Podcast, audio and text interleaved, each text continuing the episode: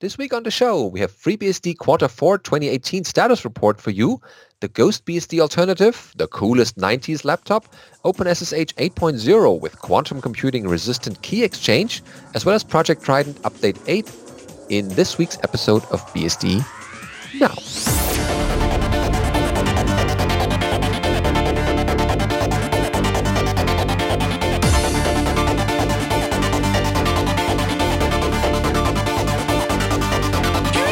BSD Now, episode 292, Asia BSDCon 2019 recap, recorded on the 3rd of April 2019.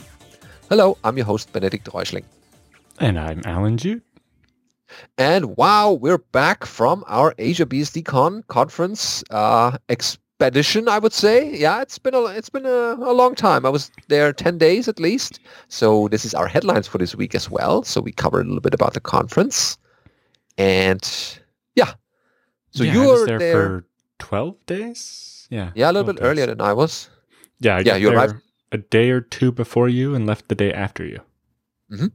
Yeah, so you had much more Tokyo, but the 10 days are already good to get off Mhm. jet lag and uh, spend a bit of time exploring the city before it goes into the actual conference.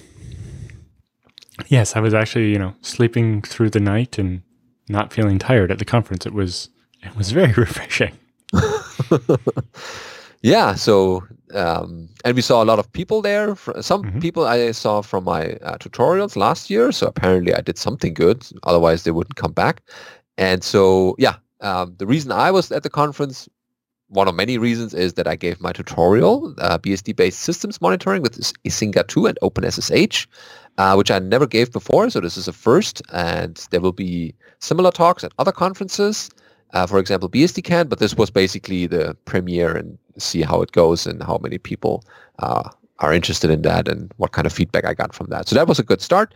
And that was on the first day of the, the tutorial track.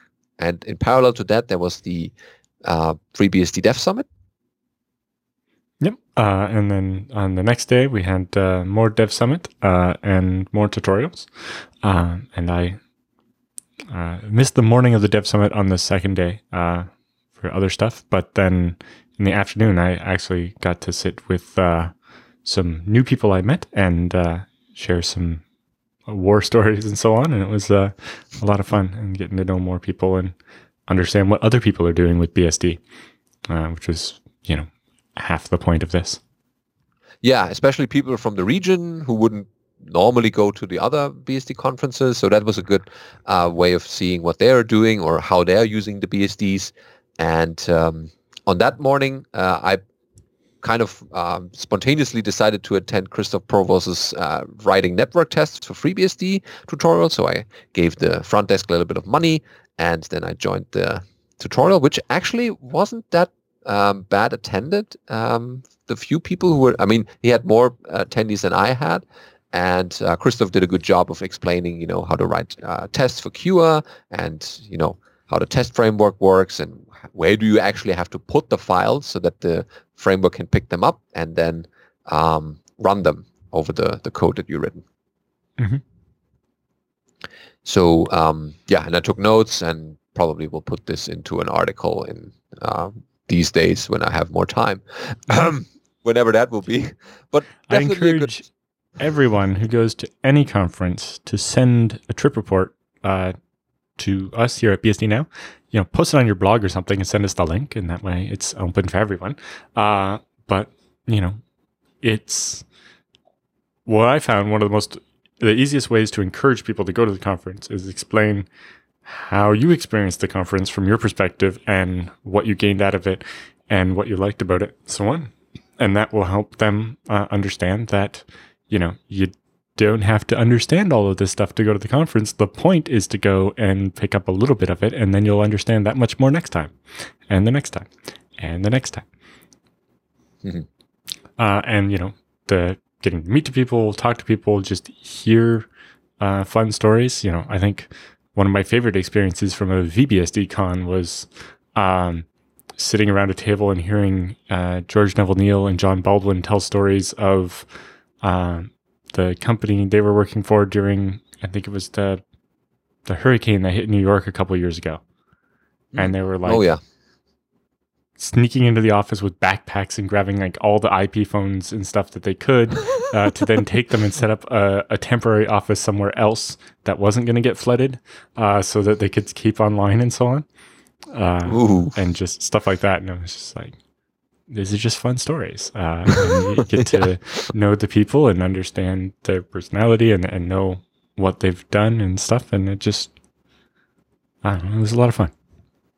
Oh yeah. Yeah, I'm, For I'm sure. A, I'm a super geek. I just love talking about the the you know shop talk type stuff.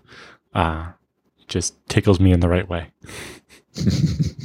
Yeah, there, a lot of people can you know relate to these stories and have some of them uh, Well, and- their own. It was funny uh, in the chat room before the show. We were talking about it, but uh, about my old podcast, uh, Sysadmin podcast, TechSnap.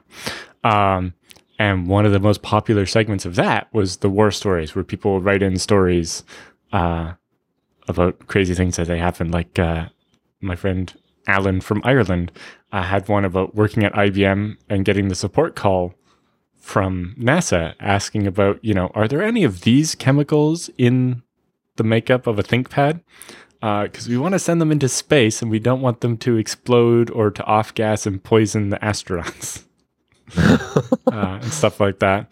Or, you know, uh, they upgraded the security at the data center and they have these new electrically controlled, um, like, you know, swipe card gates and so on for letting people in. But then we had the great blackout. Uh, I think that was what, oh, four or three, something like I don't know. Big blackout in the northeast U.S. and Canada, um, and um, so eventually they ran out of diesel for their uh, generators. So not long after, the fuel truck finally shows up, and they're going to get back online, and they're all happy.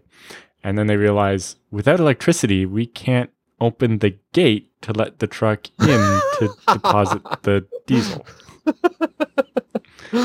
Whoops.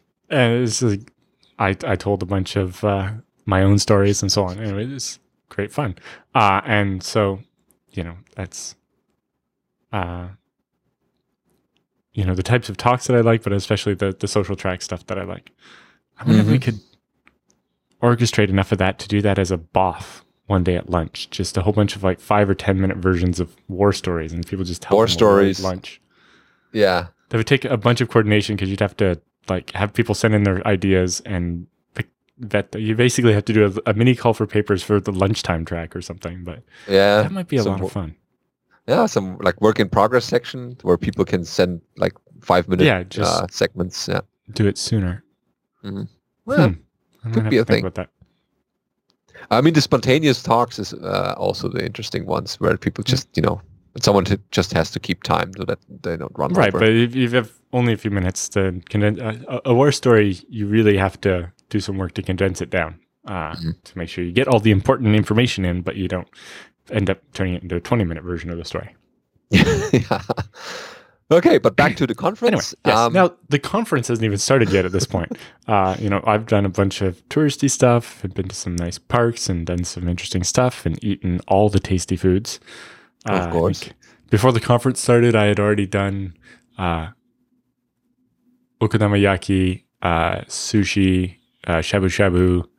Um, I don't know gyozas. I don't know. We did a couple other things too, uh, and that doesn't even count lunch. Uh, oh, we had had crepes. Uh, ah, yes. was Ah. it like Nutella and raisins and something else? I don't know. It was good. So many varieties to choose from. Yeah. Ah, Japan is just tasty, Yes. very tasty. And then the conference started. yes. Um, so yeah, we attended a couple of talks. Um, uh, we listed the ones that we uh, attended here, but of course the main program is uh, on the Asia BSDCon website. Uh, And, and thankfully, this year, if you click on any one of the talks, at the bottom, it includes the link for the paper. So Ah, for get- people- uh, and then the slides should show up shortly as well, and then the videos. Ah, Uh, perfect. You can then get the section of the the proceedings book uh, available there, uh, or actually on the front page of the website, you can get one big PDF of the the whole proceedings if you want as well. Mhm. Speaking For of which, I'm looking for a volunteer to help me add all the FreeBSD ones to papers.freebsd.org. Uh, so if you are happy to write a very short amount of markdown uh, for each of these and prepare a big pull request on GitHub uh, to add these PDFs with the author's name and email address and the little description of the talk from the program there uh, into the markdown files or whatever. Uh, would very much look forward to that. Uh, so you just got to go to github.com slash freebsd slash freebsd dash papers. Uh, and there's a README with instructions, and we just want to add all the FreeBSD talks uh, to that repository because OpenBSD and NetBSD have already done that to their version of this. So mm-hmm. we want to keep up. yeah. So definitely, there's someone out there, I guess, who will uh, find the time to do that. Yes. Uh, you know, it's a good start towards getting a FreeBSD doc commit bit. Mm, yeah, yeah. So small, small changes like that can lead to many big things, if you want. So, um, so I attended uh, Emmanuel Vadot's talk, Adventure in DRM Land, how to write a FreeBSD ARM64 DRM driver. Uh, that was interesting yeah. because he covered basically all the gotchas and all kind of bugs and things that he had to stumble upon to get it working. And it's kind of a good inside story about how embedded development generally goes for a board that yeah, you've never seen the before. The middle bit was just about the pieces that go into DRM and uh, was even useful to understand how it would work on your laptop.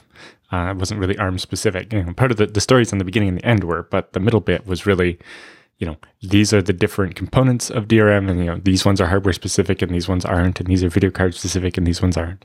Um, and just learning about like how it layers things, and and you know how some of the functions are named after old CRT monitors because that's what existed when we wrote them. And, uh-huh. Yeah. So yeah, that was that was definitely good uh, talk to start with. And then I went to PowerPC 64 architecture support in FreeBSD ports. Uh, that was um, from Piotr, who was who's a sysadmin in, in, in, Poland, I think, if I'm not mm-hmm. mistaken. And he talked about um, how the support is uh, going, what the current status is, and what is uh, needed to, to have that.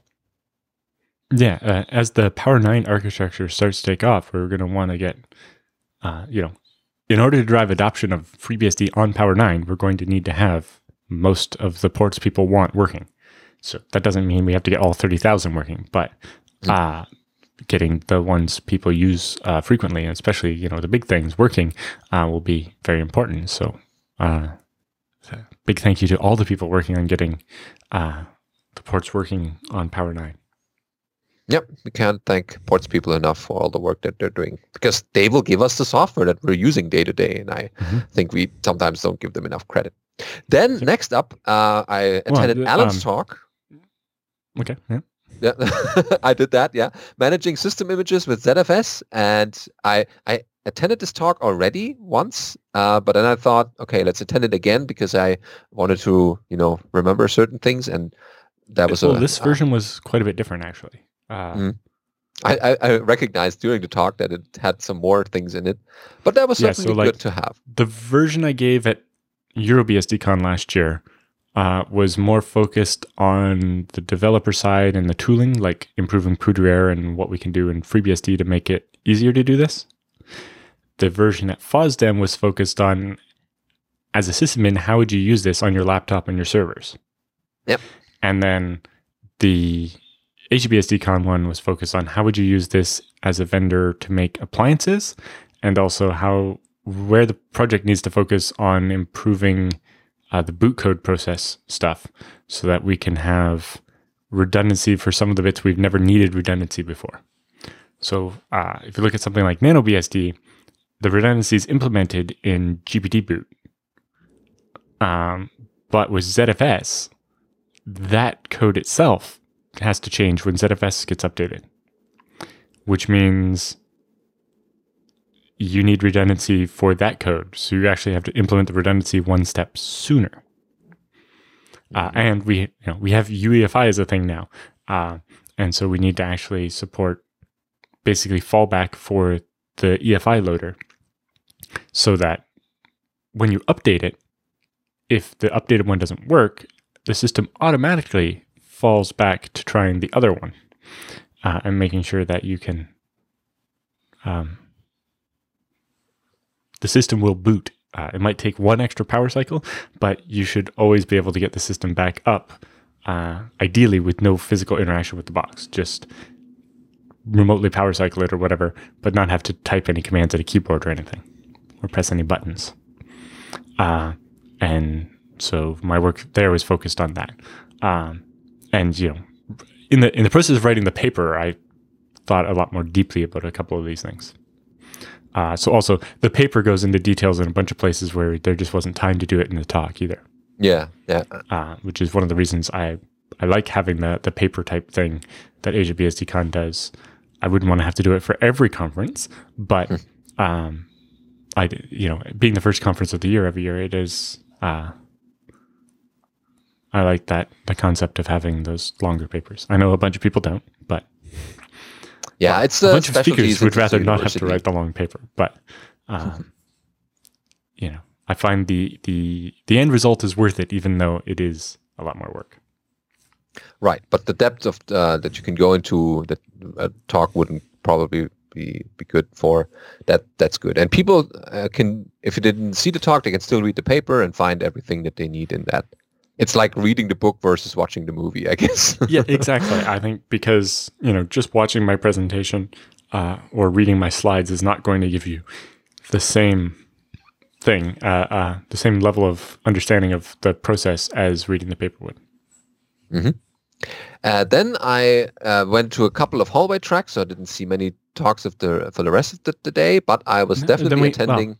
We had the banquet after. We could talk. oh yes, quickly, that was nice. Yeah, definitely something that uh, we enjoyed, and we that we spent a couple of hours there and talked to people, and that was a nice way of um, ending the first day. Mhm. And then the second day, I attended the uh, keynote by George Neville-Neil, "The Security Fantasies and Realities of the BSDs." That was the title. Where were you all morning? Um, I was I was at the conference and I talked to people, and then suddenly, oh, the morning is already over, and I uh, had to go to lunch with Yeah. nice bento boxes. And then, yeah, as soon as I looked at the at the clock the next time, oh, it's time for the keynote. Yeah. Um, so in the morning, I went to Jason Tubnor's talk about using uh, BSD, uh, mostly FreeBSD for the hypervisor and OpenBSD for routers, um, at the, an Australian health services uh, NGO, uh, which was interesting to see their approaches to that and what their uh, thought process is into picking versions of FreeBSD and so on. Um, at the same time, I, I couldn't be in two places at once, but at the same time, uh, in the other room, they were talking about the uh, virtual machine state save and restore and live migration for bhyve. And uh, I saw on the mailing list that uh, a bunch of that is now ready for review. So it might uh, be landing relatively soon. So Interesting. excited to hear about that. Yeah. Uh, then at 10 uh, was the talk I was most interested in for, um, you know, having been on the program committee and, and saw every talk that was submitted. This is definitely the one I was most interested in, which was yet another container migration uh, for FreeBSD. Um, so we previously talked about having, uh, there's the VPS system that someone wrote uh, quite a few years ago now um, to do live migration of jails between hosts. Um, but this one is a bit different and does it in a more standard way. So it uses RunC, which is part of the the kind of standard cloud native foundation or whatever. Um, it's a standard specification for containers that's not specific to any one type of container. Uh, so they made it so that that will work on FreeBSD, um, and so it, it's not finished yet, but uh, it can actually do live migrations now. Um, but the really interesting thing is that uh, when it's completely finished, it will be able to do live migrations between operating systems. So you'll be able to take a container that's running on Linux and then migrate it to FreeBSD and have it keep running. And then you could migrate it back to Linux and it would keep running too. Um, so right now it works, but there's some manual bits to edit some of the metadata to translate the Linux specific stuff to FreeBSD specific stuff. Uh, and that will be, you know, done programmatically in the future. It's just not quite there yet. Uh, like, I think one of the ones is when you specify the limits on CPU time for the container, Linux does it in some weird math way. Uh, and on FreeBSD, you specify a you know CPU percentage, uh, and so some of the values and stuff have to be translated, uh, and so on. But in general, uh, it looks really interesting, and with the runc port done, uh, and that Docker can use runc as its backend, it might actually be getting closer to be able to use Docker to run jails on FreeBSD without actually having to teach Docker about jails. Because you can use this kind Cool. of middleware runc thing that's meant to do work on any container framework and has already been taught about jails. That would solve a lot of porting headaches people usually would have. yeah, I, they- I don't quite know enough about Docker to know how much it solves, and uh, Hmm. there's a bit of a language barrier um, when I was trying to ask the speaker questions. Um, Hmm. Luckily, some other people in the room then translated my question into Japanese, uh, and he was able to answer in very good English, but apparently couldn't understand uh, when I was asking the questions. But uh, you know, it's getting Docker to work on FreeBSD is not really his research. His research is doing migration of containers The between actual- operating systems. Because he had a very good uh, like idea behind it is if you run half your containers on FreeBSD and half on Linux, if a security vulnerability comes up that affects only one of the two OSs, you could migrate the important containers over to the other ones. the other platform. It's similar like to how um, VeriSign folks. does it Uh-huh. for DNS servers, where they run half on Linux and half on FreeBSD, so that if there's a vulnerability in one, it's not going to affect both. And I think they also use two or three different DNS server programs on each of those OSs. So if that, you know, if there's a vulnerability in Bind, it doesn't affect their uh, two thirds of their name servers that are running something that's not Bind Mm. and so on. And I Yeah, think that kind of idea and just making sure that you always have at least two choices for every component of your system uh, is actually important to long term longevity and so on. Yeah, especially, I mean, there was this era where everyone wanted to go migrate into the container world or like a couple of years ago, migrate into the virtualization world. But now everyone or most people are now running their containers, whatever they are, in some kind of environment. But now it's becoming more important to migrate them because they've been running for a while and they need to migrate to a new server or to a new network. And so that's becoming more and more important, I think, in the couple of years uh, to come. Right. And also just having good native containers rather than you're running a container in a VM, therefore Uh, yeah. negating about half of the usefulness of a container. Oh, Um, yeah. but yes, some of the other interesting bits uh, from the the my container migration talk were extending the FreeBSD kernel to support um, resetting uh, the state on TCP sockets and so on. Um, so it could actually, when you freeze a uh, the processes on the sending host, you then extract the TCP send and receive buffers, and then you recreate the sockets on the other side, and you need new um, set, op- set sock opt calls to actually refill those send and receive buffers. So then on the the receiving host, you know, when the process starts back up, it can get the other half of the message it was in the middle of processing. Oh, okay, interesting. Es- Especially with regards to sequence numbers and all that. Yes, So, and then yeah. the other part was making sure to reset the sequence numbers and all the other internal state in TCP. Mm. Uh, and I, one of the questions that uh, it was hard to get translated and to understand was um, if you'd be able to do some kind of process snapshotting so that uh, currently what you do basically is you suspend the container on the sending machine, Yeah. replicate it all, and then start it on the receiving machine. Mm. Um, but what if you could snapshot the process, the, the container on the sending machine, which might have, you know, many gigs worth of memory uh, and so on, replicate that, but not actually start it, um, and then do an incremental replication, Mm. and then Like only, only then uh, do the final freeze of the process and replicate only the minor differences so that the amount of time the the the container is unavailable is much smaller. Mm. You know, Similar uh, to ZFS. Some of my containers are using 10 to 20 gigs of RAM. Uh, it would take a while to replicate that, uh, and having it down that whole time would be a disadvantage uh, over um, if it was only going to be down for a couple seconds. Hmm. Uh, yeah. So that's certainly an it- it- interesting approach. basically bhyve went through the same process uh, we've had stop migration uh, available as a patch for bhyve for a while but being able to do live required coming up with this way to do uh, incremental where you basically replicate the snapshot of everything and then after the snapshot the virtual memory system has to keep track of what pages you actually modified so it knows which ones to send during the incremental and then you need to reset those modified flags uh, and then do it again um, until you get to the point where the, the delta is small enough that once you actually stop the process, you'll be able to replicate the difference and start it back up quickly enough.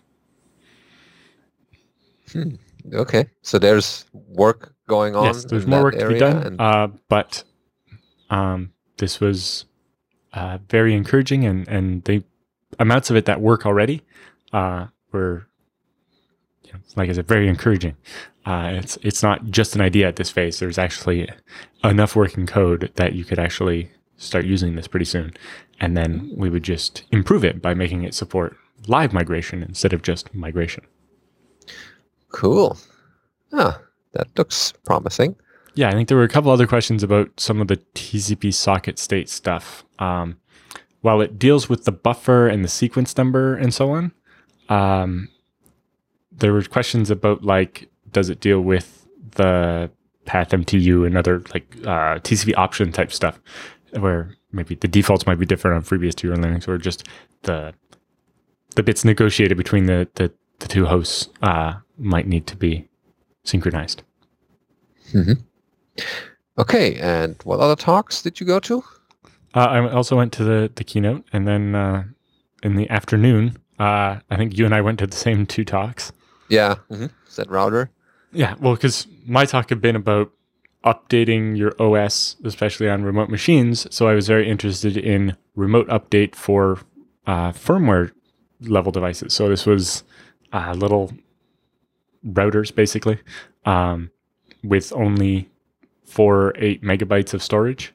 So Mhm. not one where you're going to use ZFS to do it. Uh, but you know, I have a bunch of these. I don't have one handy. This is part of it anyway. The Onion Omega um, MIPS boards uh, are similar, where they have I think 16 megabytes of flash, um, and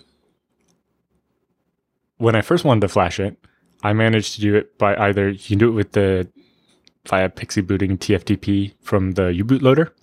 Uh, and I also managed to, I, for the TP link, which is the same chip as the Onion Omega 1, if you boot the Linux thing that's on it, you can use the web interface and feed it a FreeBSD image, and it'll overwrite the Linux and, and run FreeBSD.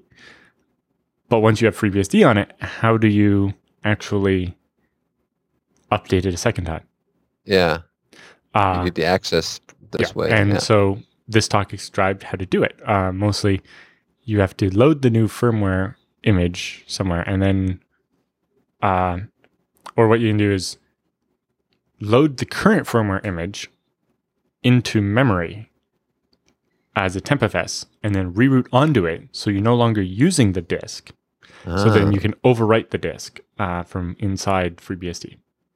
Uh, whereas when I tried to just overwrite the disk while running off of it, uh, obviously the ls command wasn't where it was supposed to be anymore. UFS got very upset when suddenly it had been overwritten with a different image.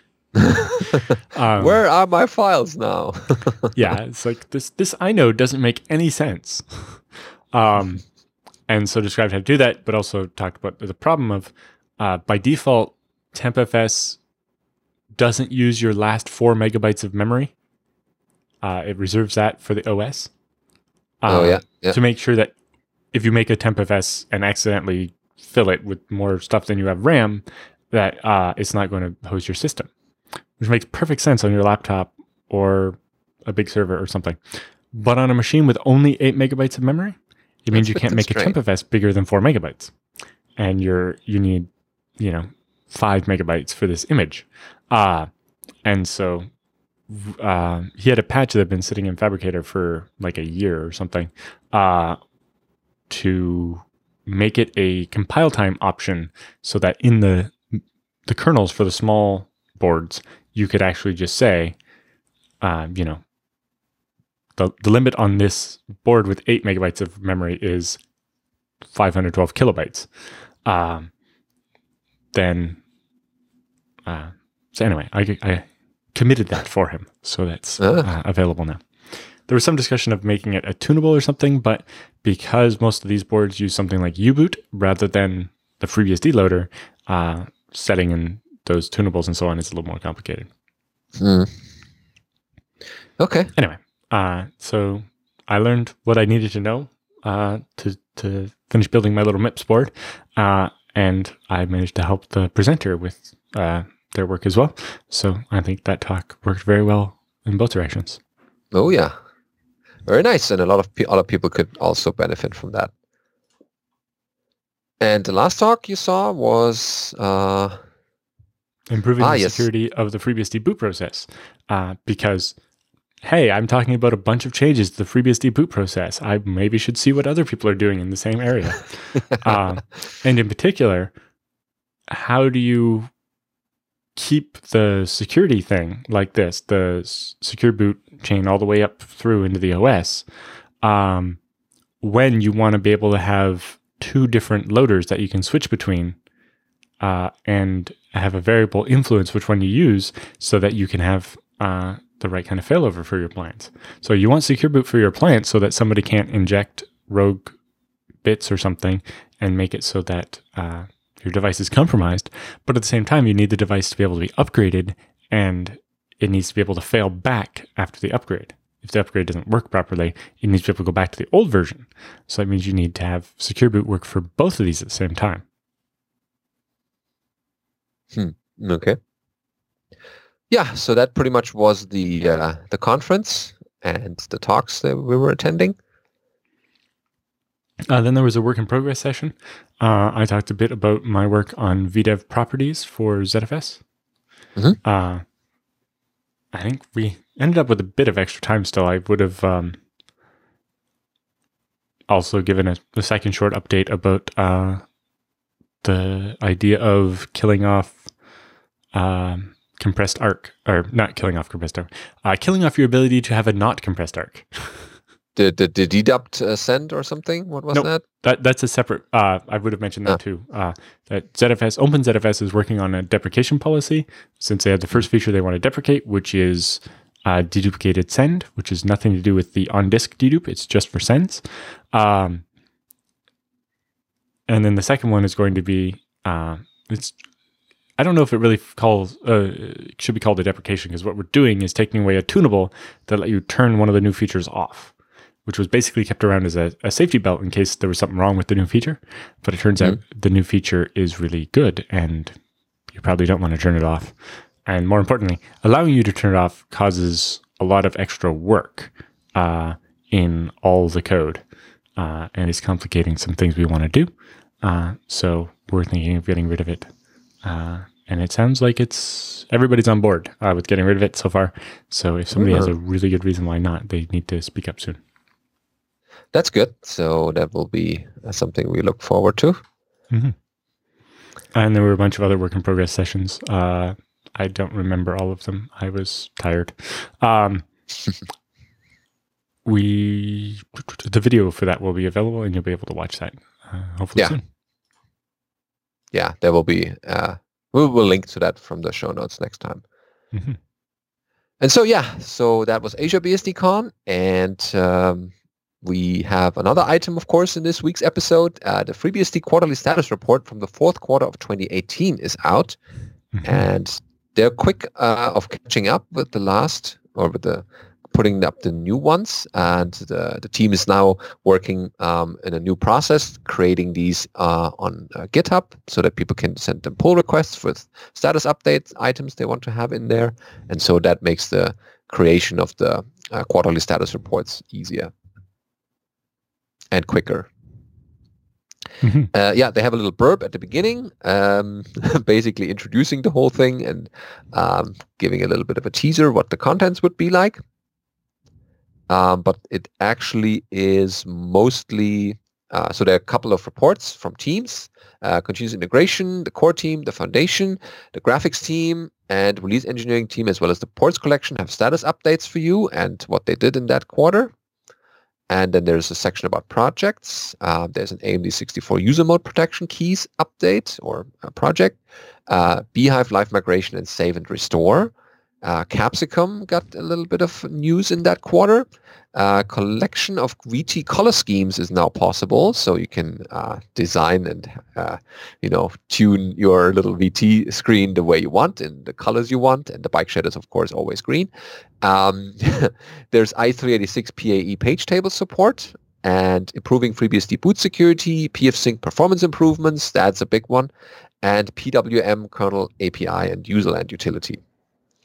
There's also updates on architectures like the Broadcom ARM64.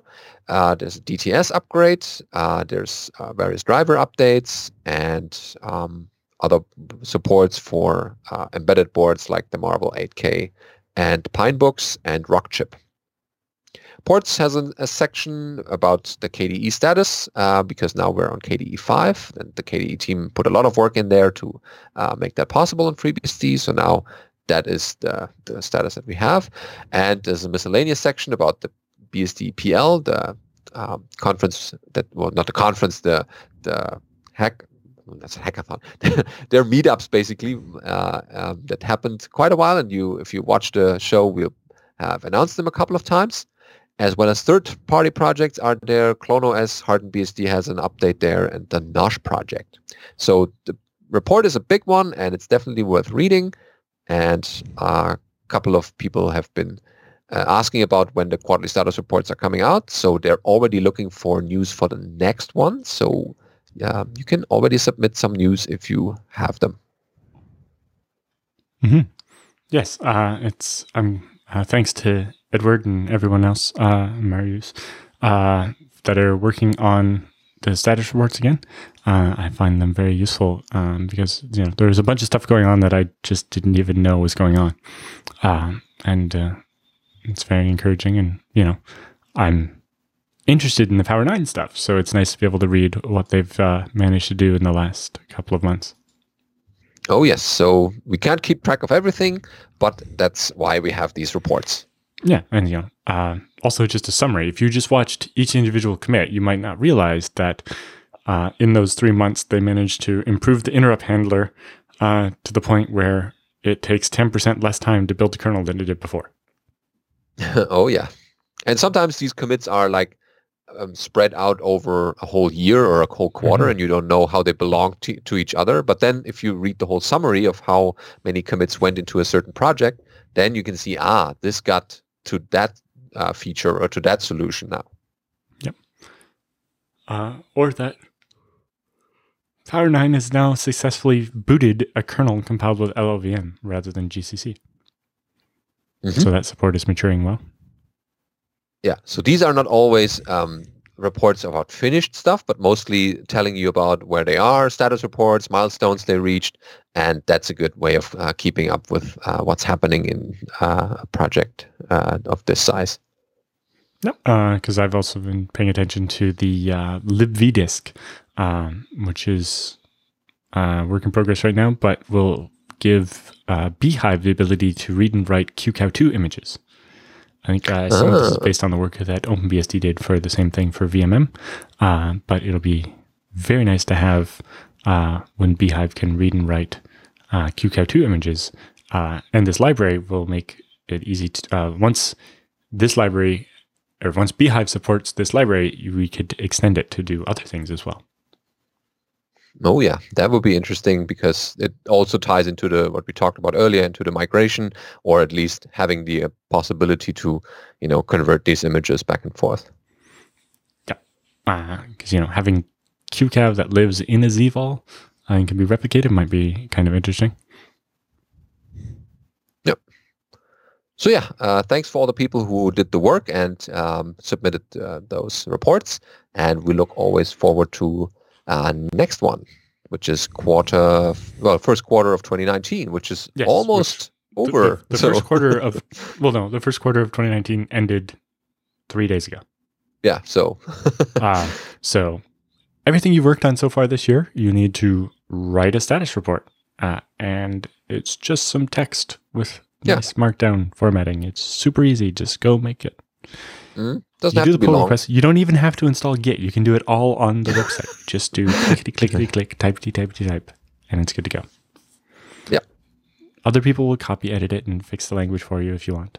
It's Yes, that's get her done. a helpful thing that they uh, will look after the the grammar and all that other nitpicky stuff. Okay, um, we also have a story about a Ghost BSD, a solid Linux-like open source alternative. I guess that's supposed to read Unix-like, It's because Linux is not Unix. Um, right. No, but, I think but- they actually mean uh, it's a BSD that could that Pose is as a Linux? more comfortable for people that are used to Linux. Oh, it's- okay. It's like what they're used to. Ah, because it's a Linux Insider. Yeah, okay, that Yes. make sense to uh, compare this. So uh, they go on to say the subject of this week's Linux picks uh, is a representative of a less well known computing platform that coexists with Linux as an open source operating system, uh, and that is BSD, the Berkeley software distribution. And it shares many of the same features that make OSs like uh, Linux viable alternatives to proprietary computing platforms. So, uh, GhostBSD is a user friendly Linux like desktop operating system based on TrueOS, which in turn is based on FreeBSD's uh, development branch. TrueOS's goal is to combine the stability and security of FreeBSD with uh, pre installed graphical user interfaces and so on.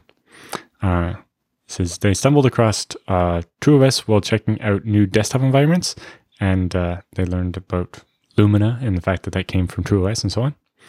Along the way, I discovered that today's BSD computing family is not the closed source Unix platform uh, that the old, you know, 386 BSD, no, BSDI was back in the day. Anyway.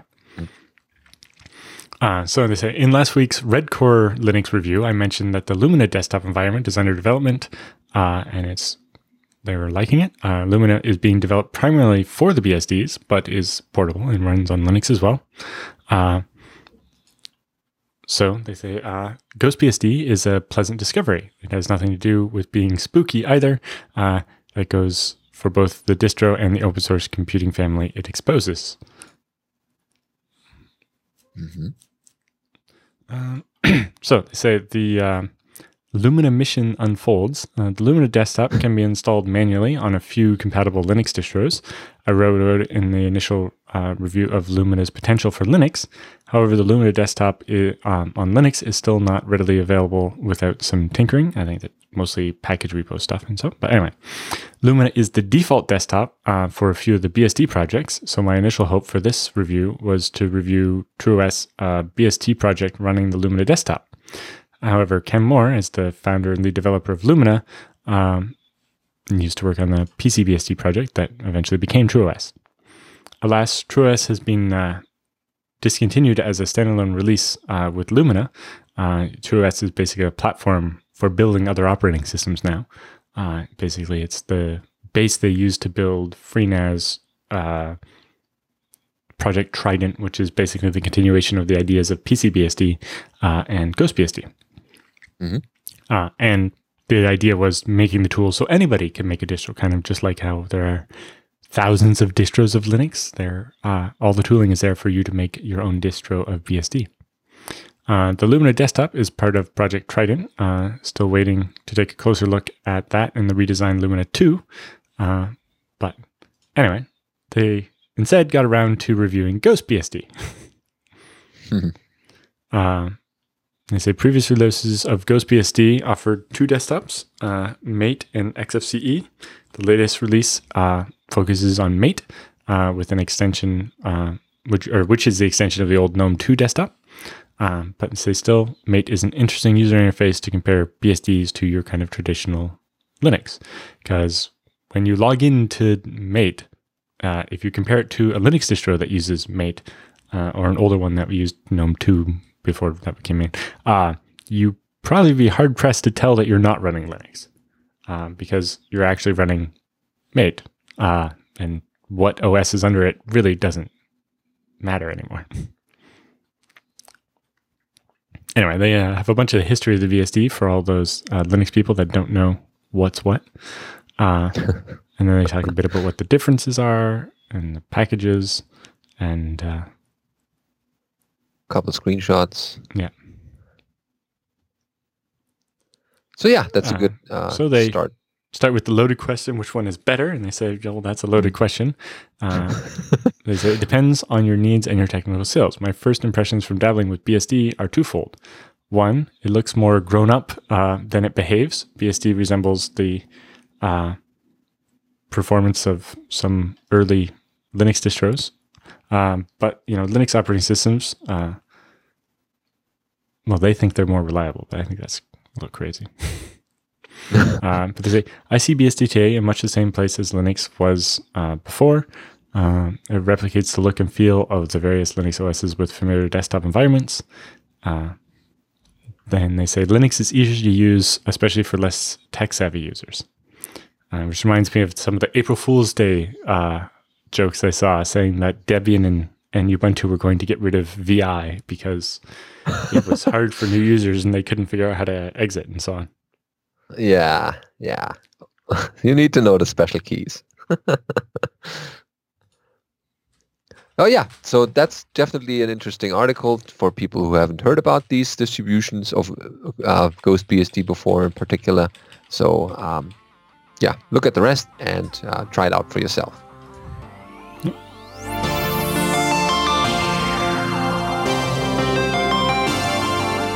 So it's time for the news roundup this week. We have found an article about SPARCbook 3000 ST, the coolest 90th laptop. Yeah, so uh, the poster goes on to say A few weeks back, I managed to pick up an incredibly rare laptop in immaculate condition, uh, condition for $50 on Kijiji, which is like a Craigslist like thing in Canada. I don't know if it's in the US as well or not. Anyway, uh, it's a Tadpole Technologies SPARCbook 3000 ST from 1997. Uh, so it came with two other uh, working Pentium laptops from the 90s. It's a pretty good deal. Uh, so basically, it's a 170 megahertz uh, Fujitsu turbo, uh, TurboSPARC CPU, which is the fastest not 64-bit UltraSPARC uh, ever, and it has a whopping 128 megabytes of RAM. Uh, you know, in 1997, that was an awful lot for a laptop. Uh, came with Solaris 2.5.1 installed with open windows. Uh, has a magnesium alloy body that is military grade.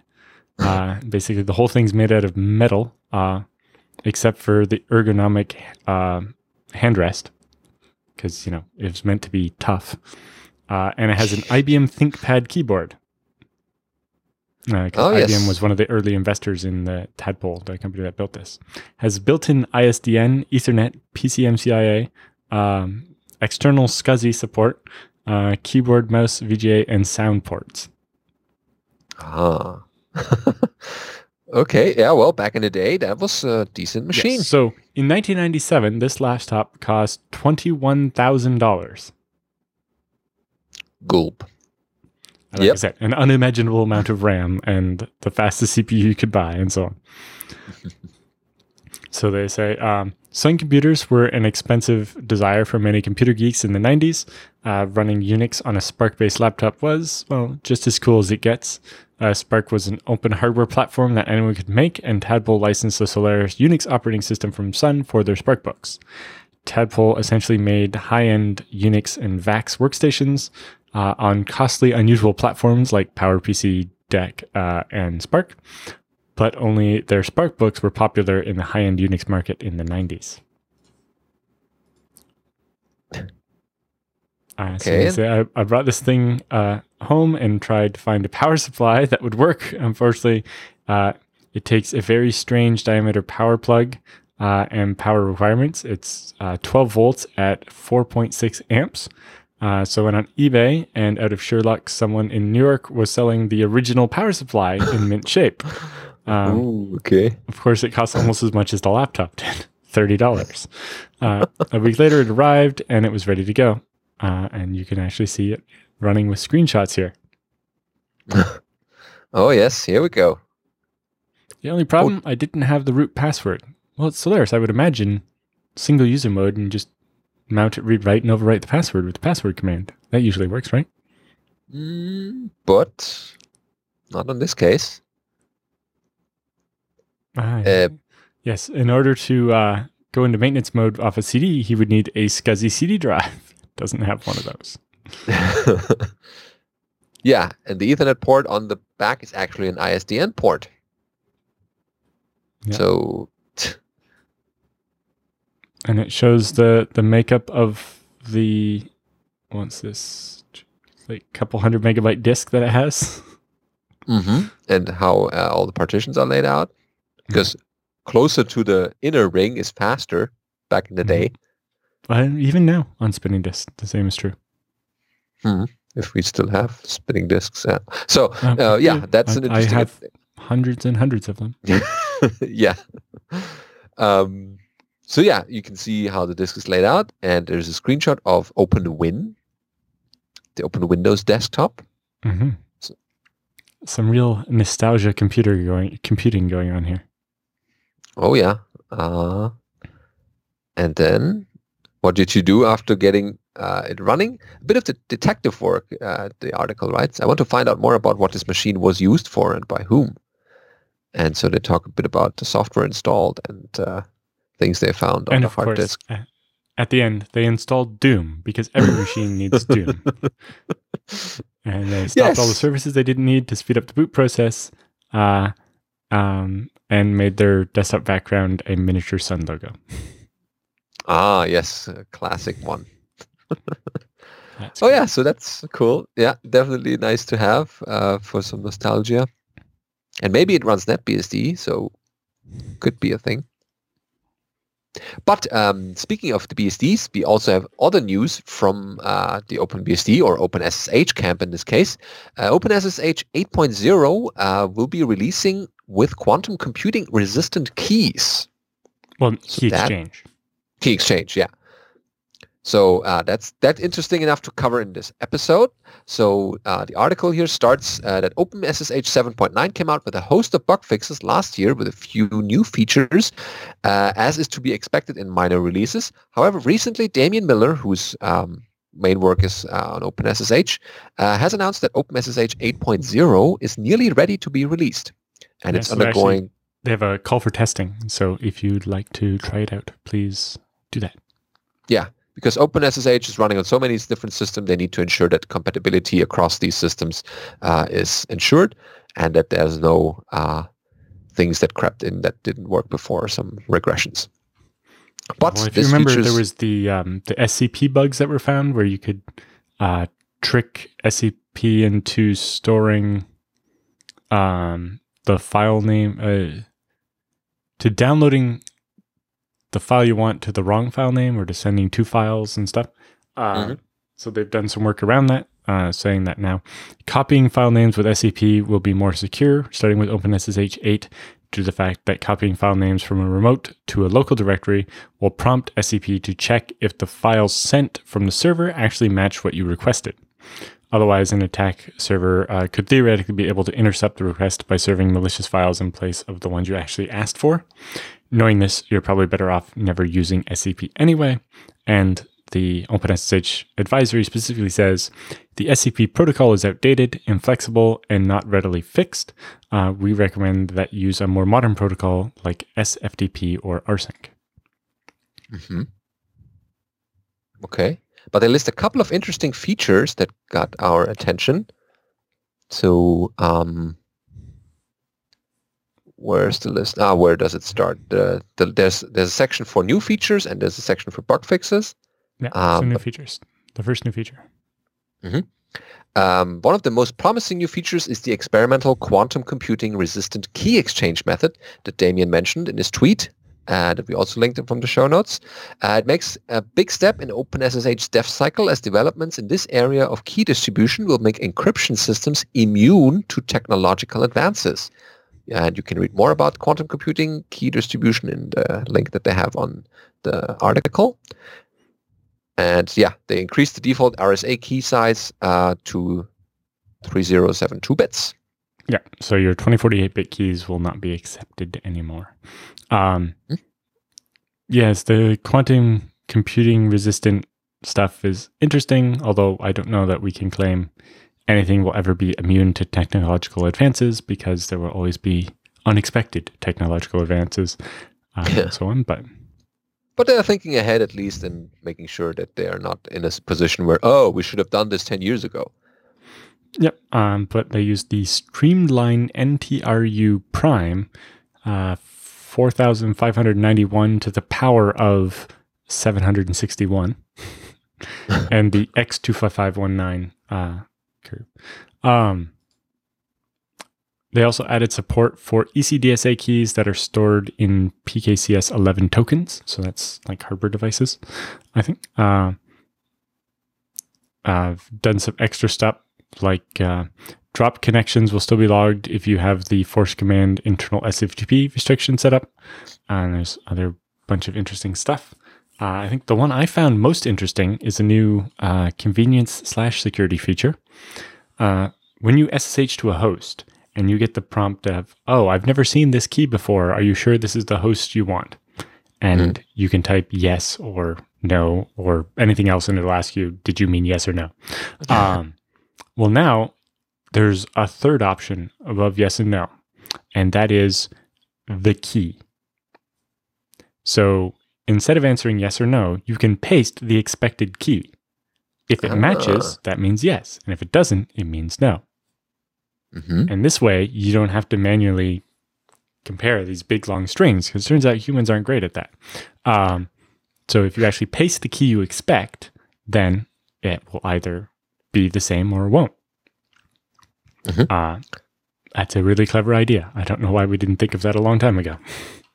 Yeah, as long as we post correctly and don't omit any any bits and bytes there or characters, then this well, should be. In yeah. that case, you just try again, right? You're not. Yeah, this not, is not blocked. Uh, worst case, you don't connect, and then you get to try again instead of something else. Mm-hmm. Yeah, so we should uh, try this out when it's available. Yeah, well, so, so they're they're doing the call for testing now, uh, but it'll be available after the release, sure. But you might want to test it first. yeah, yeah. Sure that the release is good. Test box. And I mean, testing SSH is not difficult. I mean, you set up a box and install the client, and you know, connect to it. Yeah. Um, like in that case, you, you don't have to overwrite uh, user bin SSH. You can have user local bin SSH, and then. Oh, oh yeah, yeah. Don't even have to do remote connectivity. Yeah. Well, no, I just mean you can have both SSHs installed at the same time. Yes, so all the new next to each other. Yeah. That way you know when you're using the new one, but you also don't have to stop using the old one. Uh, yeah. So don't lock yourself out when testing. Because it also apparently fixed two race conditions related to when you do a sig hup to re- reload the config on the running server. Uh, remnant file descriptors in recently forked child processes could block the parent's attempt to listen on the configured addresses. Also, the restarting parent SSHD should exit before any child processes that were awaiting their re execution state had completed reading, uh, leaving them in the fallback path. Mm-hmm. Oh, yeah, so most of these fixes are security related, but there's also improvements in documentation for the proxy jump command or um, for making and things more clear in the manuals. Pages and pages of other stuff, but go check it out. Mm-hmm. And lastly, for the roundup today, we have Project Trident 18.12 update number 8. Oh yeah. Um, they the first thing they say is uh, thank you for all your patience. Uh, they've been working on this for a while, and um, Project Trident has finally finished some significant infrastructure updates over the last two weeks, and they're pleased to announce that the package update 8 for 18.12 release is now available. And they provide information on how to switch to those. And it's quite easy in your configuration tab in the update manager. You provide the new Trident release package repository, and there you go.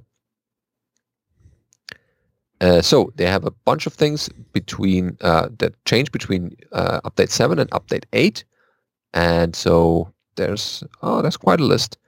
So the most interesting ones, I think, are the ones. Uh, well, the default theme for the Project Trident has been overhauled. That might not be the most important thing, but uh, well, no, uh, the biggest thing is that they've stopped using the FreeBSD package-based stuff and built their own. So mm-hmm. they use a, a package-based system that's actually in the ports tree. So they basically made it. I, I guess it's eleven ports in the ports tree in a new uh, base category that build the operating system as packages instead of using um, the FreeBSD source tree to build the packages. So what was 814 packages for OS dash blah before is now 11 packages. That's more um, manageable, yeah. uh, so it's a much smaller number of packages, uh, although it does mean that individual updates might be bigger because you're going to pull down the whole new version of that package rather than just, you know, one of those 814 packages. But uh, yes, it does seem more manageable. Although on something like Project Trident, where you're going to have thousands of packages because of the window managers and X and all that, I don't know that in the end that makes that big of a difference. But it the might download times, some of the, um, well, it's the same number of bytes in the end it is having a few bigger things instead of smaller ones might help a little bit, but I think mostly it will help avoid some of the conflicts and, and deprecation of a package and so on. Uh, yeah. uh, so that's that's definitely a big change, uh, and it's kind of interesting that they did this in an update rather than a new version. But uh, with their six month based release cycle, that's about what you expect. Mm. Yeah, they write and that they the say, switchover has resulted in a massive space saving for the ISOs, so it's just three gigabytes instead of 4.1 gigs that they had previously. So, if it's the same amount of stuff, I don't know why that would be that different. Maybe and probably there's more uh, to it that, that meets the eye. They probably did some yeah. more behind the scenes but work to make that. Importantly, the sysup utility will automatically migrate your system to the new style package format. And you don't have to actually do anything special. Mm-hmm. Uh, they also say this version of the build framework properly supports all the various uh, kernel and world build flags for FreeBSD. Because of this, Project Trident has disabled a lot of FreeBSD infrastructure that is not needed in a desktop related use case. Ah, hence why you see much smaller uh, version of stuff. Uh, yeah. You can see the entire list of options uh, that were done by running uh, the package R query on the build world package, which will actually show you basically the source.conf they use to disable all the components of FreeBSD that they don't need in TrueOS. Or uh, I guess in Trident, not TrueOS. But mm. uh, note that all of this is still being uh, provided in the 18.12 stable version of TrueOS as the base operating system. The build framework is now independent of the OS version, so any future updates or enhancements to TrueOS build framework can be trivially enabled and used without needing to rebase on a newer version of TrueOS itself. So it'll allow things like Project Trident to continue to get those build framework updates on their stable branch without having to rebase on a newer version of TrueOS. Cool. Definitely something uh, to check out and see well how it works better with the um, new package base uh, that they've come up with. Mm-hmm.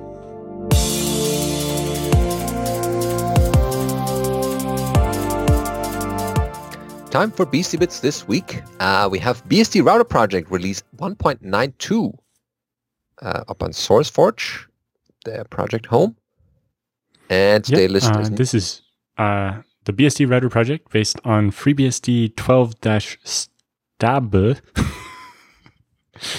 uh, yeah, we'll know. Olivier made a typo. Yeah, in, yeah Stable. um, anyway, it fixes a bunch of uh, the problems with the iflib drivers that were in original 12.0. Uh, and the AES-NI module is loaded by default now. I, I would have thought that would have been the default in BSD Router project for a while, but anyway. Uh, they made some fixes to the FRR RC script, which is the uh, the fast routing thing from Cisco, I think. Um, they've updated the DHCP 6 and x86 info packages, uh, as well as Bird, ExaBGP, FRR, iPerf, strongSwan, uh, GraphPath, Monit, OpenVPN, and Tmux. And they have a list of the other packages they include by default. Um, basically, uh, BSD Router project is meant to turn a FreeBSD server uh, or a server machine into something equivalent to like a Cisco router. So uh, it's it's not about doing NAT and stuff for your house like a pfSense. It's meant to actually run you know BGP or some other routing protocol uh, and route stuff. hmm All the way the packets wherever they want to go. Yep, uh, and it's a nice optimized uh, version of FreeBSD specifically for that, and uh, they have it available for you to use now. I should talk to Olivier. Last I checked, I think they were still using NanoBSD, and maybe they should uh, start having ZFS based images. hmm Yeah, and uh, I see that there's 85 downloads already for AMD 64 Mhm. and five for i386 versions. So I guess uh, 64-bit is a thing Uh, now. that's a yes, that's a thing I should uh, point some people at. Yep. Okay, uh, next item we have conference time. EuroBSDCon. They put out their call for uh, talk proposals and tutorial proposals, and uh, one of the organizers, Kristof Provost, mentioned that they actually would like to have people not submit their proposals on the last day. Yeah. So- um, I have a graph from last year where we got a couple when we first opened it, and then you know every couple of days maybe we get one, and then the other 100 proposals came in in like the last eight hours. the big spike at the end. Yeah. Yeah. Don't wait So till the to- last minute. Please submit your proposal as early as possible. Yeah, because the program committee needs to review them, and as early as they can review those, they can make a an educated guess. Otherwise, they have to review all of them at the end, and that takes longer. And then Well, we're going to review them all at the end again anyway. Of course, Uh, Yeah. But I will have read yours in more detail and give it more weight if you submit it sooner. see what we're talking also, about. the people who don't wait to the last minute tend to spend more time preparing their presentation and don't leave that until the last minute. And Yes. so they often have better presentations. More talks, more quality, and more polishing. Yes. Um, and we're, we're trying to maintain uh, our previous thing of accepting about half of the talks that get submitted. Uh, now, we only have so many slots, so if you submit lots, we might accept less, but we would love to have the widest uh, number of things to pick from. So please submit all of your ideas. It's perfectly fine to submit five different ideas and have us pick which one we want you to do. And EuroBSDCon is also um, good at um, balancing the, between the talks between the BSD projects. But if there's Mhm. no not many submissions from a certain BSD project, then there's not much balancing they can do. Yeah. Well, So- not much we can do if if the uh, if no one NetBSD submits, doesn't submit enough then- proposals or whatever. Yeah. So the talk proposals can be sent until Sunday, May 26th, um, and they accept talks for uh, the main conference or the tutorials that are uh, the two days before. And tutorials and talks should be held in English. And um, yeah, the conference website has all the details. Yes, presentations are expected to be 45 minutes and delivered in English. Uh, half day tutorials are meant to be about three hours and full days, five to six hours. Yep. And the conference was, will be in Norway, Lillehammer, and they have already a couple of information how to get there on their website. So no excuse to not uh, check it out and submit something. Yep. Uh, so please send your submission. All we need is a short and concise text description of about uh, 100 to 300 words, I think, uh, and a short speaker bio about yourself, uh, as well as if you're going to apply for travel funding, we need an estimate so that we can uh, make sure we don't go over budget. Um, if you need a visa, we need that request as early as possible, uh, ideally much before the call for paper deadline, uh, because that can take quite a while to get sorted out, uh, especially since EuroBSDCon moves to a new country every year. So it's a completely different country whose customs things we're trying to deal with to get somebody a visa. yeah. And I think they also have the um, Paul Schen- travel grant again, Mhm. where people Uh, can. But yes, um, I know last year uh, the person who was going to be awarded that couldn't end up getting a visa, and so it went unawarded Mm. because of that. So please apply, especially if you need help with your travel. Uh, then please apply as early as possible. And if you're a company, then they're still looking for sponsors and Mhm. um, you can have various sponsoring options and they list what kind of benefits you would get as a sponsor. So please consider sponsoring the conference and get your name into the uh, the venue and on the uh, the opening and closing so that people know that you're sponsoring a BSD conference. Okay, uh, next up we have a Funix Unix shirt. Unix shirt here over at uh, reddit.com in the Unix section. And yeah, uh, pipes all the way.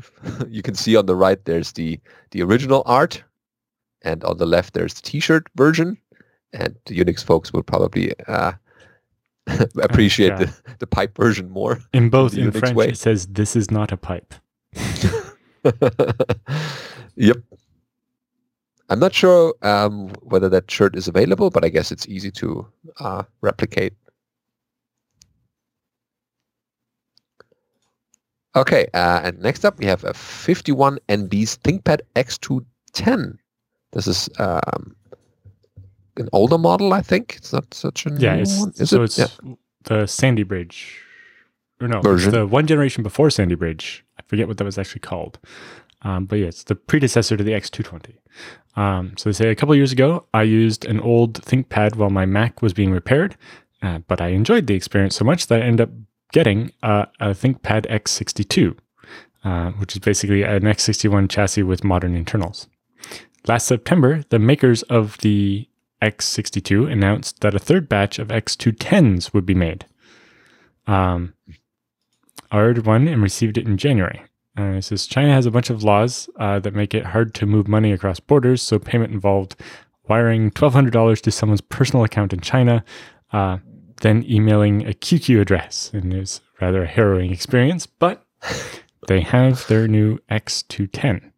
So, like the X62, the X210 uh, is made by this company called 51NB, uh, which is a group of enthusiasts in uh, Shenzhen, in China.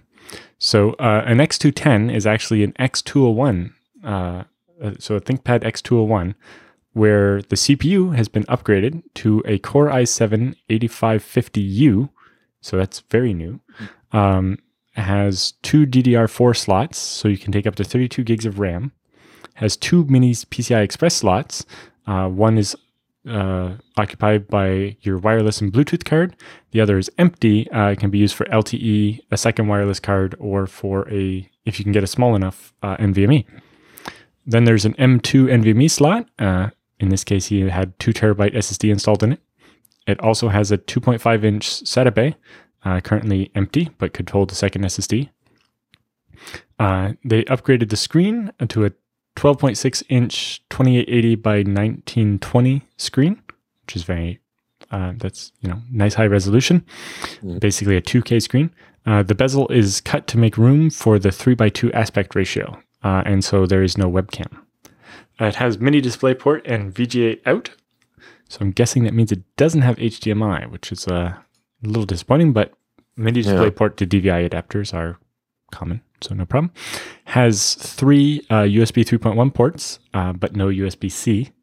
Uh, an SD card reader, gigabit Ethernet, uh, physical switch to toggle the Wi Fi off, headphone and microphone jacks, and an internal microphone and speakers.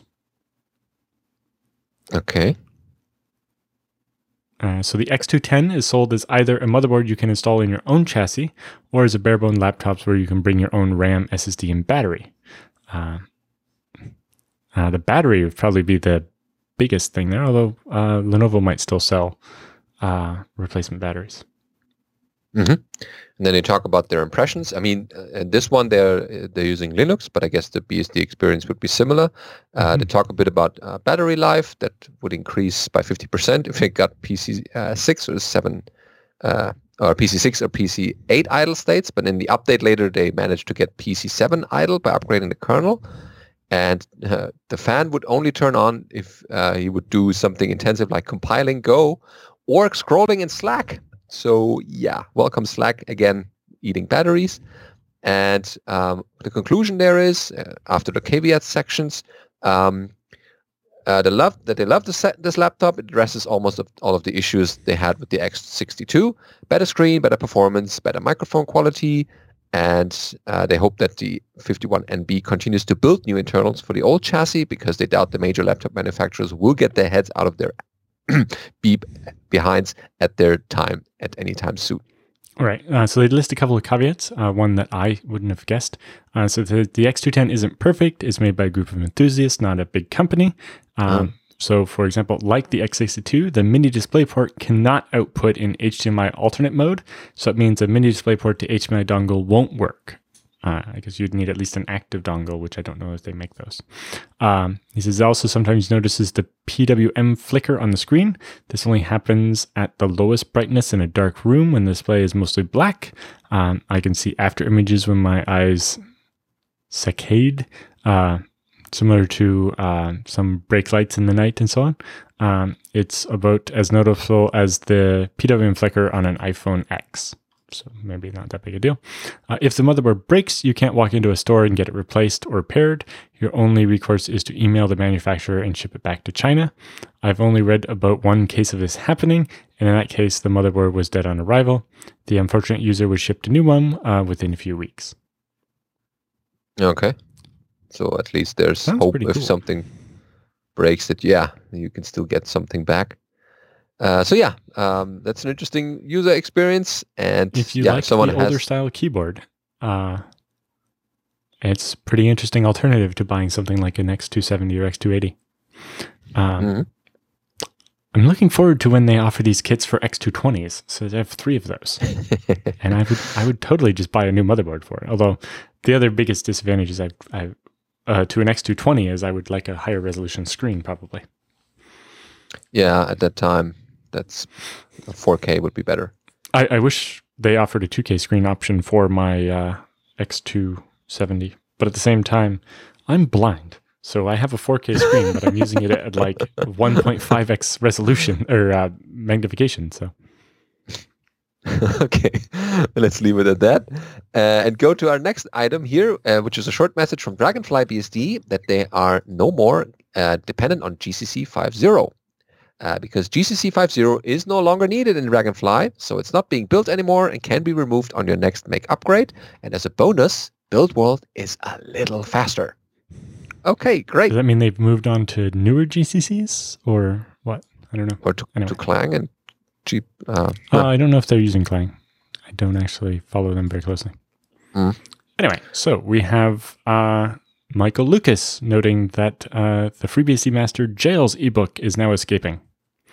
Uh, after far too long, the book for FreeBSD Mastery Jails is out.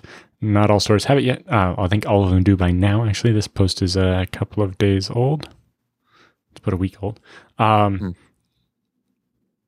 So he has paperback the proof. Paperback and hardback ones are coming. Uh, they should be uh, Amazon within a few days, and a few other stores once uh, Ingram Spark completes their approval process. Uh, I think I've actually seen tweets uh, yesterday of people getting theirs in the mail, so I think those are out now as well. We'll have uh, an interview with more details about the book very soon. Yeah, stay tuned for that. And yeah, congratulations, Michael, on yet another great uh, BSD book. And the next one is a German talk that I got um, informed about. So this is um, at the there's um, the city of Augsburg has a Linux Info Day, and uh, one of the FreeBSD or the BSD enthusiasts who are also going to the Chaos Communication Congress um, between the years um, gives a lecture about FreeBSD and uh, some of its derivatives or some other variations of it, and um, basically an introductory talk. And um, that's probably I'm not sure if it's recorded. Uh, doesn't say here, but it's basically a, a FreeBSD talk in a mostly Linux um, centric uh, conference. And I think that's a good sign because we need more um, things like these so that people know that there's not only Linux out there, but also other BSDs. Mhm. Okay, that pretty much wraps up our uh, BSD bit section, and we are jumping right into the feedback and questions section. Uh, we got a couple of feedback already.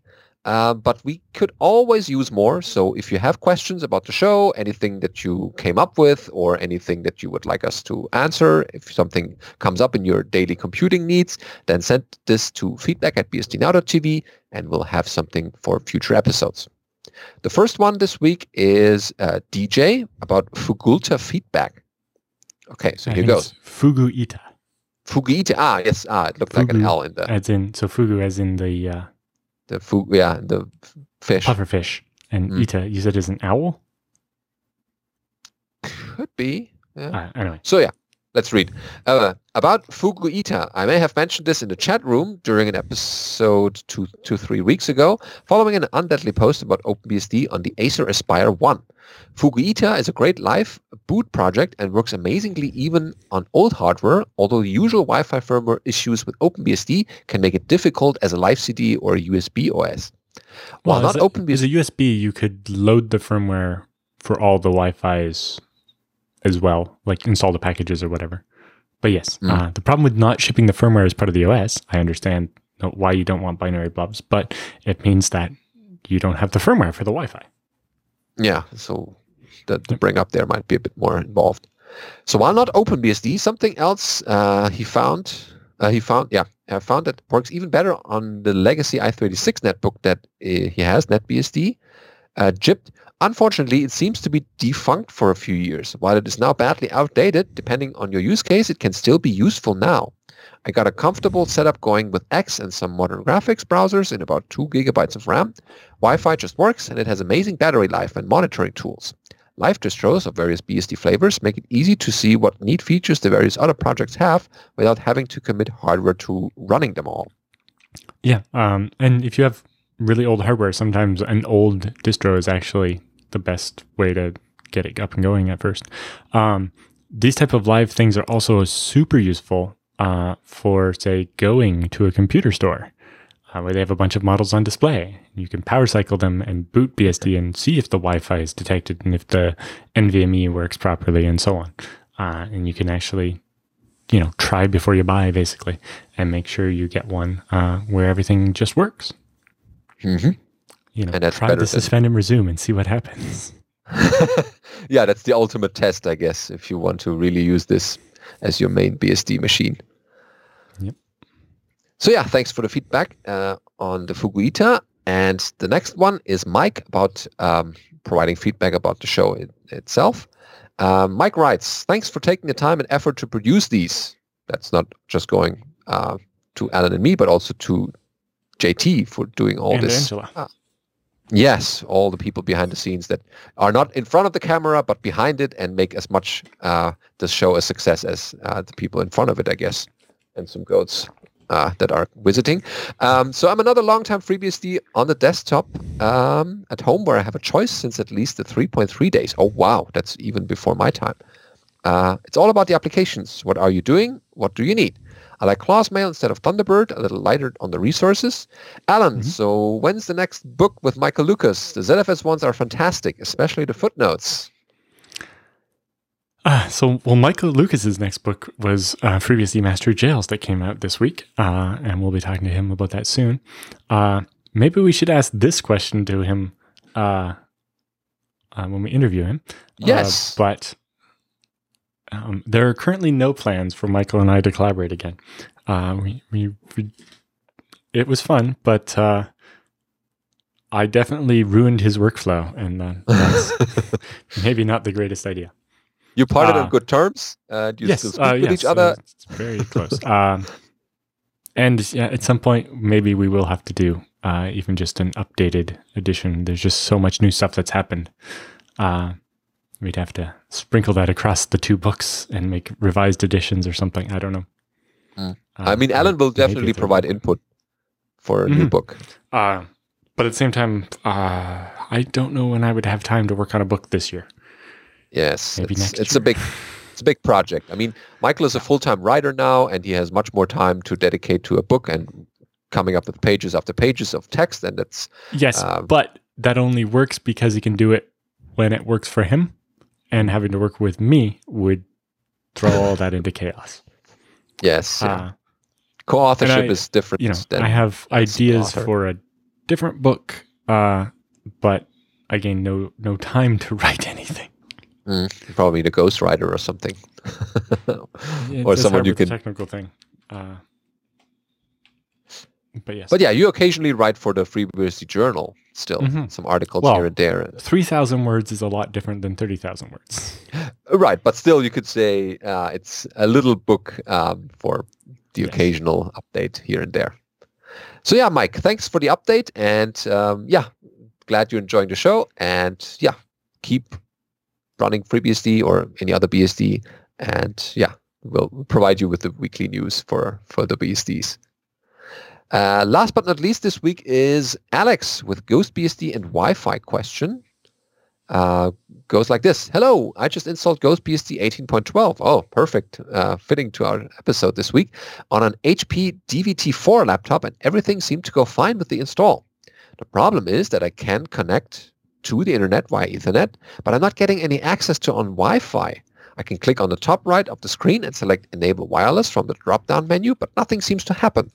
I opened up the laptop and see that it has a Broadcom 4312 wireless mini PCIe card with the model number and uh, the support 802.11b and G. Uh, he ran package update and package upgrade to make sure the OS is up to date. What's the best way to troubleshoot this issue?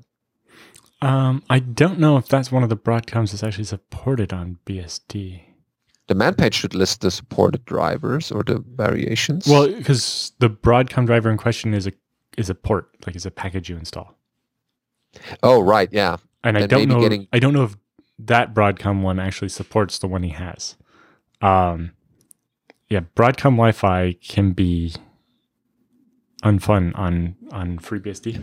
Um, one option is you can get uh, an Intel 6205 Wi-Fi off eBay for ten or fifteen dollars, and just swap out the the mini PCIe card in your laptop, and then you'll have BSD supported Wi-Fi. Or you uh, go back Or you can get a USB dongle, but that's unfun. Yeah. Or you contact the maintainer of that port and ask um, if he knows about this version or if you uh, if you can test and you can help making that specific version. Well, without work. docs, I don't know that we can. Um, Yeah. uh, do quick search. I see other people asking questions about this. Huh. So you're not alone in this. So that's a bigger chance that something will uh, happen in this way. If it's a very exotic version, then it's um, Yeah, unlikely. so apparently, there's a driver called BWN, uh, and you have to load that kernel module and its firmware. Mhm. And yes, it does specifically support the the 4312, which is in the HP uh, cards. Um, so yeah, if you Google for Broadcom 4312 FreeBSD, there's a FreeBSD forum post, and it lists the lines. In particular, you need the if underscore bwn underscore load equals yes, but you also need the firmware, which is apparently bwn underscore v4 underscore lp underscore ucode underscore load equals yes. Um, Huh. So there's a, a package for the ah, it's the firmware that's not built into FreeBSD and has a package, so it can be updated more frequently than the base operating system. Okay. So that seems like a solution without Yes, buying new like you have hardware. to set firmware underscore load equals yes as well. Uh, but yes, there are some posts here. I guess that laptop maybe not as new as I was assuming it was. Ah, I see that it's BG, so that's why it works. Hmm. Uh, but yes, if you uh, search for that uh, in FreeBSD, you'll find uh, a bunch of stuff I found, including a blog post by Landon Fuller, who I think is the one that wrote some of the the BHND driver stuff. Ah, okay. So yeah, that seems like uh, it's seems it's it's going to work, or just needs a little bit more uh, setting up to load the driver. Yeah, well, it's so yeah. You need to load the driver, but you also need the firmware, which is the slightly stickier bit. But uh, Mm. it looks like it shouldn't be that big of a problem. Yes, uh, it has check marks in all the boxes in this little table here under FreeBSD. That uh, the 4212 is supported by both the BWN and BHND drivers. Okay, that sounds promising. So this might be uh, the last bits that are needed to get it running. Mhm. And it shouldn't matter too much if it's GhostBSD or FreeBSD in itself. But yes, if you f- do get it going, uh, write down the steps and send them back, and we'll make sure they go somewhere where people can find them. So the next person doesn't have to do quite as much work as you did. Yeah. Okay, yeah. So thanks for that question. And uh, that pretty much wraps up our episode for this week. Uh, thanks for watching. And again, if you have anything for us, then send it to feedback at bsdnow.tv and we'll have future episodes to fill.